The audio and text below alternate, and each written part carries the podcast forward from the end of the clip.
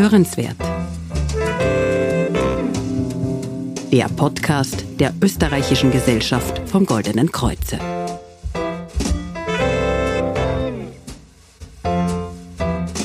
Ja, herzlich willkommen bei Hörenswert, dem Podcast der Österreichischen Gesellschaft vom Goldenen Kreuze. Mein Name ist Denise Seifert und ich spreche heute mit meinen beiden Gästen über Apps auf Rezept, digitale Gesundheitsanwendungen als neue Form der Therapie. Unser Handy ist für die meisten von uns ein integraler Bestandteil unseres Lebens. Neben dem Telefonieren und Texten organisieren und optimieren wir mit dem Handy unseren Alltag. Ja, nahezu für jeden Lebensbereich gibt es heutzutage eine App. Auch in puncto Gesundheit soll uns das Handy in Zukunft unterstützen. Vorreiter ist hier unser Nachbarland Deutschland. Dort verschreiben Ärztinnen und Ärzte sogenannte DIGA, also digitale Gesundheitsanwendungen fürs Handy. Und die Krankenkasse übernimmt dabei die Kosten. Ob diese neue Form der Therapie auch schon bald in Österreich von der Krankenkasse unterstützt wird, darüber spreche ich jetzt mit meinen beiden Gästen. Dazu begrüße ich herzlich Magister Harald Czermak. Er ist Rechtsanwalt und Partner bei WKK Law in Wien und Philipp Steininger. Er ist Leitung digitale Therapien bei Sanova Pharma. Schönen guten Tag. Herzlich willkommen. Schön, dass Sie da sind. In Deutschland sind die digitalen Gesundheits- und Pflegeanwendungen, kurz DIGA genannt, bereits wichtige Bausteine. Und sie stellen auch eine Modernisierung des Gesundheitswesens dar. Seit Oktober 2020 können Ärztinnen und Ärzte Apps auf Rezept verschreiben und die Kosten werden von der Krankenkasse übernommen. Was konkret versteht man denn jetzt unter einer digitalen Gesundheitsanwendung? Digitale Gesundheitsanwendungen, kurz auch DIGA, sind im Kern digitale Medizinprodukte und deren Hauptfunktion beruht im Wesentlichen auf digitalen Technologien. Und diese DIGA behandeln, lindern eine Erkrankung und unterstützen in der Therapie. Das kann zum einen in Form einer App sein oder aber auch eine webbasierte Anwendung. Wie unterscheidet sich denn jetzt eine DIGA, also eine digitale Gesundheitsanwendung, von einer Fitness- oder Wellness-App, die ich mir einfach so herunterladen kann? Ja, genau. Es gibt ja unzählige Wellness- und Fitness-Apps im, im App Store. Die sind meistens kostenlos verfügbar oder kosten wenige Euro. Und da gibt's mehrere Zehntausend im deutschsprachigen Raum. Und digitale Gesundheitsanwendungen sind, wie gesagt, Medizinprodukte und die durchlaufen einen aufwendigen Zulassungsprozess. Und hier gibt's drei wesentliche Kernmerkmale. Zum einen muss der Datenschutz und auch die Datensicherheit sehr gut nachgewiesen sein. Da kann der Herr Magister Czermak wahrscheinlich auch gleich einhaken. Sehr gerne, ja. Also ein Teil der Zertifizierung ist ja eben die Gewährleistung des Datenschutzes, noch dazu über die allgemeinen Regeln des Datenschutzes hinaus als Medizinprodukt. Und das führt auch zum nächsten Punkt, nämlich eben zur Zertifizierung. Als Medizinprodukt sind sie jetzt eh zertifiziert und das ist auch nach außen erkennbar ein wesentlicher Unterschied eben zu einer allgemeinen Wellness-App, wie sie eben auch am Markt besteht. Dieses möchte noch ein Stichwort ins äh, Studio reinwerfen, und zwar den positiven Versorgungseffekt. Was können Sie uns darüber sagen? Das ist ja auch ein Kriterium, dem diese Apps unterliegen. Genau, diese DIGAs müssen in klinischen Studien die Wirksamkeit auch nachweisen. Das sind wissenschaftlich sehr qualitativ hochwertige Studien, die hier durchgeführt werden. Und wenn hier ein medizinischer Nutzen oder eine Versorgungsverbesserung im System gezeigt werden kann, dann werden die von der Kasse erstattet.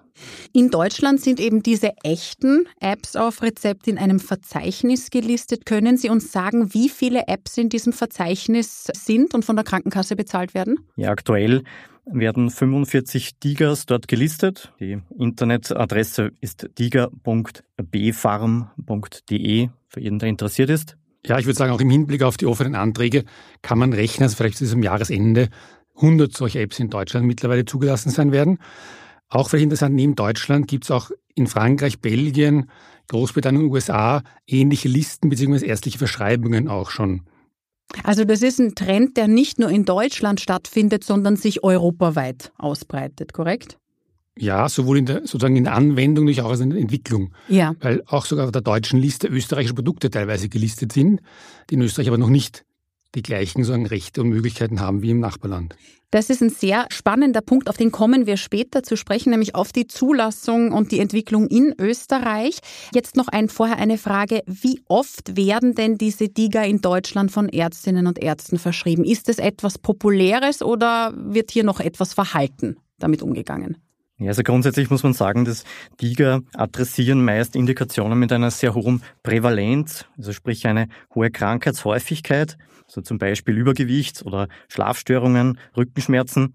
Die Mehrheit der DIGA sind aktuell aber im Indikationsbereich der psychischen Erkrankungen angesiedelt.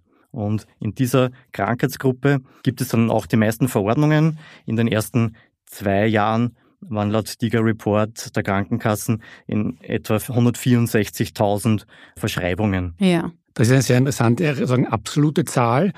Auch interessant ist eine Statistik der USA, wo im Durchschnitt etwa ein Prozent der Patienten, für die so eine digitale Anwendung in Frage kommen würde, diese auch verschrieben bekommen und auch anwenden, wobei bei den Anwendungen, die besonders gut funktionieren, liegt der Schnitt bereits bei drei Prozent der Patienten, die sie auch tatsächlich verwenden. Wenn wir das auf die erwähnten psychischen Erkrankungen in Österreich umlegen würden, wo angeblich 900.000 Personen pro Jahr im Gesundheitssystem diesbezüglich behandelt werden. Also an Depressionen leiden? Mhm. Ja, oder psychische Erkrankungen im weiteren Sinne. Würde das jetzt, wenn wir diese Zahlen umlegen, zwischen 9.000 und 30.000 Nutzer bedeuten, ja. die nur in diesem medizinischen Bereich als Nutzer in Frage kommen würden. Das nur als Rechenbeispiel. Ja. Da möchte ich gerne einhaken. Es gibt medizinische Leitlinien, Guidelines, ähm, die immer wieder in, in, regelmäßigen Abständen von Experten erstellt werden. Und Sie haben das Beispiel Depression gebracht. Mittlerweile wird auch in diesen Depressionsleitlinien DIGAS erwähnt, also ja. softwarebasierte Anwendungen, die dann eben für die Behandlung zur Verfügung stehen sollten. Was wir an dieser Stelle hier erwähnen sollten, dass eine DIGA den Gang zum Arzt aber nicht ersetzt. Ne? Also es sind hier weiterhin auch regelmäßige Kontrollen angedacht, korrekt? Ja, also in meiner Meinung nach spielt der Arzt eine, eine Schlüsselrolle dieser ganzen Thematik. Eine Tiger ist im Prinzip keine präventive Behandlung, die der Patient einfach mal so präventiv machen kann. Es braucht da wirklich medizinische Expertise für die Diagnose und dann die anschließende Behandlung. Und da muss das muss man natürlich sagen, der Arzt muss dann auch den, den Patienten auswählen für die Tiger. Mhm. Nicht jeder ist für, für eine Tiger quasi geschaffen gemacht und kann die auch wirklich äh, dann die Therapie so durchführen. Mhm. Also wir können festhalten, dass die digitale Gesundheitsanwendung als unterstützende Maßnahme äh, sehr wohl in Betracht gezogen werden kann, ja, aber einen Arzt, eine Ärztin nicht ersetzt. Welche Bereiche, welche medizinischen Bereiche eignen sich denn besonders für so eine digitale Anwendung? Also Tiger finden vor allem im chronischen Erkrankungsbereich breite Einsatzmöglichkeiten. Also wenn eine Erkrankung schon mehr als drei Monate besteht und hier als Beispiel wieder Depression oder eben auch Migräne, chronischer Tinnitus ähm, oder auch Diabetes. Mhm. Ich habe gelesen, dass es eben nicht jede DIGA in dieses Verzeichnis schafft, sondern ein sogenanntes Fast-Track-Verfahren bestehen muss, also ein umfassendes Anforderungsprofil. In Deutschland prüft eben hier das Bundesinstitut für Arzneiprodukte und Medizinprodukte eine App und innerhalb von drei Monaten werden eben nach Kriterien Sicherheit, Leistung, Datenschutz und medizinische Qualität dieser App beurteilt. In Österreich sind wir ja noch ganz am Beginn dieses, äh, dieses Prozesses. Wird dieses Verfahren auch bei uns so Anwendung finden? Wie schaut denn das rechtlich aus? Genau genommen gibt es in Österreich noch kein System eigentlich. Es gibt Ideen, es gibt Ansätze, wie das umgesetzt werden soll.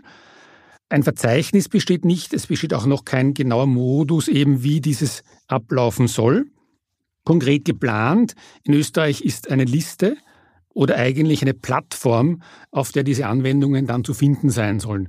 Die Idee dahinter ist, eine Schnittstelle zu schaffen zwischen dem Hersteller, dem Produzenten dieses Produktes, dem Anwender und dem Verschreibenden. Und da soll diese Plattform eben die Basis sein, wo sich die drei hier treffen. Geplant in Österreich sind im Unterschied zu Deutschland zwei Kategorien, nämlich die erstattungsfähige und die nicht erstattungsfähige Anwendung. Mhm. Und die nicht erstattungsfähige Anwendung unterscheidet sich von jener, die Kostentragung eben sozusagen genießt, dadurch, dass der Nutzennachweis nicht notwendig ist. Es gibt sozusagen zwei Stufen, zwei Qualitätsunterschiede und je nachdem kann dann der Arzt gemeinsam mit der Patienten suchen, was für ihn passt, ob er die Kosten trägt oder ob sie ersetzt werden sollen. Aber ist das jetzt dann etwas wie eine Gesundheits- oder Wellness-App, die ein Arzt jetzt, also wie zum Beispiel ein Rezept, wenn er mir ein Rezept aufschreibt, wo die Krankenkasse aber keine Kosten übernimmt, oder was konkret ist es dann, was der Arzt verschreibt? Der Arzt verschreibt schon natürlich eine auf dieser Plattform vorgefundene Anwendung.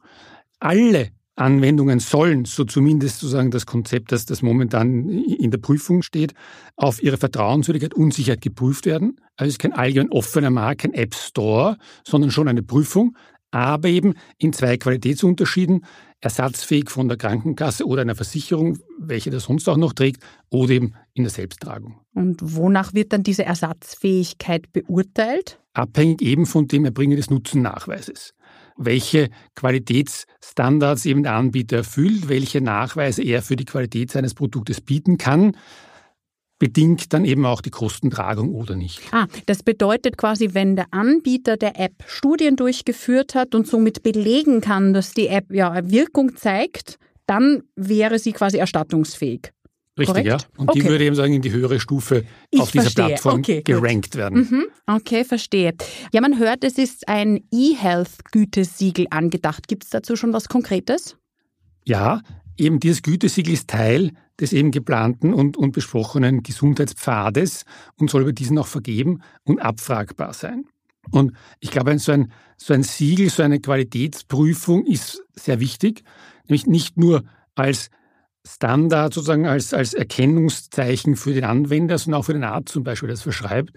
Weil ich kann mir schwer vorstellen, dass aus Haftungsgründen Ärzte oder Therapeuten oder auch Krankenanstaltenträger irgendwelche Verordnungen treffen würden, irgendwas anordnen, das eben nicht das anerkannte Zertifikat trägt.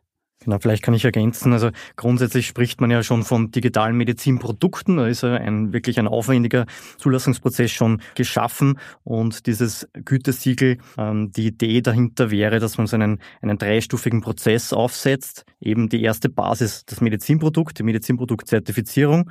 Dann der zweite Schritt, eben die technische Überprüfung, ähnlich auch wie es in, in Deutschland funktioniert, also Datenschutz, Datensicherheit, die Interoperabilität mit den ganzen technischen Angelegenheiten und dann die, die, die oberste, dritte Stufe wäre dann so quasi der Nutzennachweis, der klinische Nutzen, dass der, der medizinische Nutzen auch wirklich nachgewiesen ist. Wie lange, gibt es da schon eine Schätzung, wird es denn dauern, bis man die DIGA auch in Österreich auf Rezept bekommt? Es ist sicher schwer vorherzusagen, wann tatsächlich ein System wie in Deutschland und anderen Ländern umgesetzt wird.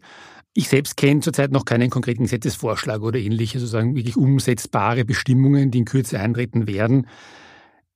Es ist, glaube ich, nicht damit zu rechnen, dass in diesem Kalenderjahr noch dieser digitale Pfad beschritten werden kann. Und das ist ja nicht nur aus medizinischer Sicht bedauerlich, sondern auch aus ökonomischer.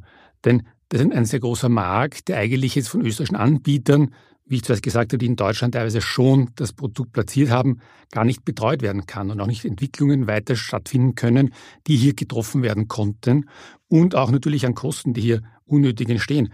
McKinsey hat im Jahr 2021 gerechnet, dass in Österreich durch digitale Anwendungen und digitale Diagnosegeräte oder Tools 700 Millionen Euro eingespart werden konnten. Mhm. Oder könnten eigentlich.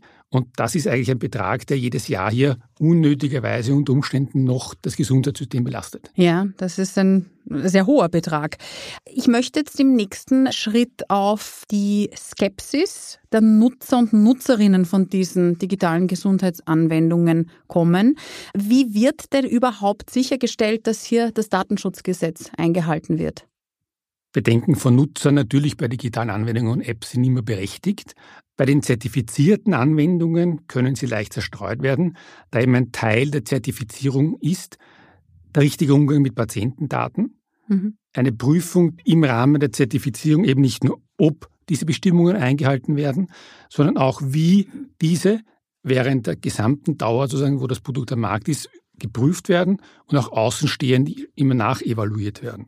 Das heißt, es besteht jetzt für mich konkret als Benutzerin dieser App keine Gefahr, wenn ich da jetzt täglich meine Daten einspeise, dass diese ja auf Umwegen, ich weiß nicht, zu einer Marketingfirma kommen und die dann mit meinen Daten ja handelt.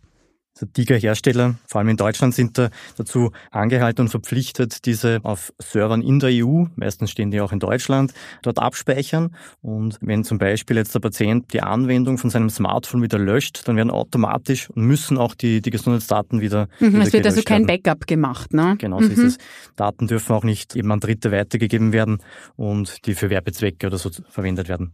Ja, und als Medizinprodukt im rechtlichen Sinn unterliegen diese Anwendungen natürlich nicht nur den allgemeinen datenschutzrechtlichen Bestimmungen, sondern auch zahlreichen Sonderbestimmungen, die für Medikamente oder Umgang mit Patientendaten bestehen. Medizinprodukteverordnung zum Beispiel ist ja noch strenger. Und das Zulassungsverfahren eben hier ist das strengere, nicht nur sozusagen jetzt datenschutzrechtlich, sondern auch medizinrechtlich. Und die digitale Anwendung ist ein Medizinprodukt, ist ein Medikament eigentlich wie jedes andere und eben nicht ein Pulver so wie früher, sondern ein digitales Produkt. Ja. Ungeachtet dessen natürlich sollte sich jeder Anwender immer eine Frage stellen, was passiert mit meinen Daten, wo gehen sie hin, wer verwendet diese, wer kann diese unter Umständen noch enthalten. Nicht? Und auch hier sind die zertifizierten Anwendungen den anderen überlegen, weil eben hier die Zertifizierung aussagt, es ist zugelassenes Medizinprodukt, der Anwendungsbereich ist ganz genau definiert und auch hier der finanzielle Bereich ist natürlich geregelt und ist ein System von diesem Ganzen. Durch die Verordnung, durch die Bezahlung ist auch sozusagen dieser Hintergrund getan, nicht bei einer Gratis-App, wo ich unter Umständen meine Daten verkaufe, hm. um gratis das Produkt nutzen zu können. Und das ist genau hier ausgeschlossen. Ja. Wir haben es vorher schon angesprochen, die Entwicklung in Deutschland ist ja bereits weit fortgeschritten. Aber warum sind wir in Österreich ja noch nicht einmal am Beginn? Sie sagen, es gibt noch nicht einmal ein solches Verzeichnis, es gibt nur Überlegungen. Was ist da der Grund? Der Grund ist wahrscheinlich einerseits in den Anwendern zu finden, dass vielleicht hier eine gewisse Skepsis vor Technologie besteht. Auf der anderen Seite natürlich muss es immer ein Regelungswerk vorgeben, gesetzliche Rahmenbedingungen, bevor hier Entwicklungen stattfinden. Das heißt, sowohl der Produzent des Produktes als auch der verschreibende Arzt muss sich verlassen können auf ein System, das eben gesetzlich vorgegeben sein mhm. muss. Solange das System nicht vorhanden ist, wird auch die Anwendung nicht nachziehen können. Und hier ist eben der Gesetzgeber und das gesamte Umfeld eben sozusagen angehalten, aus medizinischen und den zuletzt auch erwähnten wirtschaftlichen Gründen eigentlich diesen Markt zu schaffen und geregelt zu öffnen.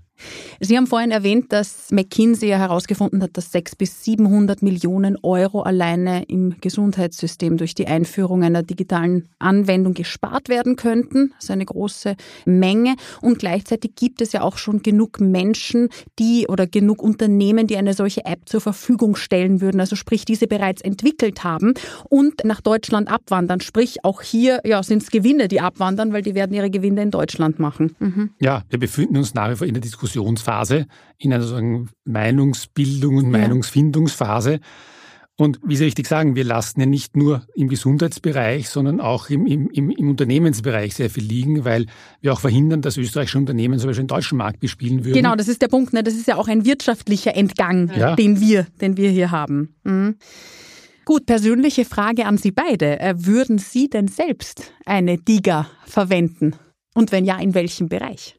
Ja, also äh, ganz grundsätzlich definitiv, ja, würde ich, wenn es mir dabei hilft, ein Problem zu lösen oder etwaigen Leidensdruck durch eine Erkrankung zu lindern. Wenn es sinnvoll ist, würde ich das natürlich einer Arzneimitteltherapie eher vorziehen. Das würde ich dann natürlich auch mit meinem behandelnden Arzt dann vorher abstimmen, ja, genau. Ja, kann ich mich nur anschließen. Also ich kann mir das vorstellen, jetzt ohne es zum Glück selbst brauchen zu würden, etwa bei Diabetesfragen, bei Ernährungsfragen, aber auch bei Schlafstörungen zum Beispiel kann das sicher hilfreich sein. Und was ich auch vielleicht interessant finde, sozusagen diesen Schwesternbereich noch digitale Pflegeanwendung, die glaube ich auch ein, ein, Thema ist, das hier damit verwandt ist, die vielleicht auch fließend übergehen. Unterstützung bei Medikation, Unterstützung bei Betreuung von pflegebedürftigen Personen und was ich sehr interessant finde an den Themen, ich auch aus meiner juristischen Sicht, dass diese Anwendungen auch eine Kommunikation darstellen müssen, natürlich zwischen dem Patienten und zwischen dem Arzt. Ja. Und hier vielleicht auch eine Schwelle überwinden des, des Datenaustausches, der bisher nicht so möglich war. Und gerade deshalb finde ich es auch für mich interessant, nämlich jederzeit eine, Anwendung verfügen zu können, sie bei mir zu haben, wenn ich es benötige und hier nicht sozusagen gebunden zu sein an Verfügbarkeit von medizinischen Leistungen, die ich vielleicht aus geografischen, aus zeitlichen Gründen nicht in Anspruch nehmen kann. Sie sprechen was sehr Wichtiges an. Es ist nämlich auch die Kontingentierung, also sprich das, äh, dass ja nicht allen so viel zur Verfügung steht. Ich sage es Ihnen an einem Beispiel. Wir haben einen sehr spannenden Podcast zum Thema Tinnitus gemacht, wo ja in Deutschland sehr erfolgreich eine Tinnitus Tinnitus-App verschrieben wird auch. Und der Arzt, mit dem ich dieses Gespräch geführt habe, hat gut erklärt, dass eine Verhaltenstherapie, die man ja immer, wo man Entspannungstechniken erlernt etc., um den Tinnitus zu bessern, immer nur für eine begrenzte Anzahl von Stunden verordnet wird, ja, und oft auch gar nicht verordnet wird. Also sprich, man macht sich mit so einer digitalen Gesundheitsanwendung ein Stück weit auch unabhängiger davon, dass jetzt irgendwie die Stunden nicht genehmigt werden oder eben auch nur eine sehr kleine Anzahl von Stunden, sondern wie Sie sagen, dass man das auch in seinen Alltag integrieren kann. Hm. Ja, und nicht nur das, weil diese Therapieform steht ja grundsätzlich an jeden zur Verfügung. Nicht unabhängig davon von Verfügbarkeit von Behandlungszeiten, von Behandlungsmöglichkeiten, von Ballungsräumen. Das kann sozusagen auf, auf der Berghütte genauso angewandt werden wie, wie im Badestand. Genau, es ist so der, der digitale Coach in der Hosentasche, wenn man so möchte. Genau, na, das ist ein sehr schönes Bild, mit dem ich gerne schließen möchte. Wir haben in diesem äh, Gespräch erfahren, dass die digitale Gesundheitsanwendung keinen Arztbesuch oder die Einnahme eines Arzneimittels ersetzen kann und auch möchte, sondern wie Sie so schön gesagt haben, ein digitaler Coach in der Hosentasche ist. Und in jedem Fall kann sie eine sinnvolle Ergänzung und eine Unterstützung darstellen.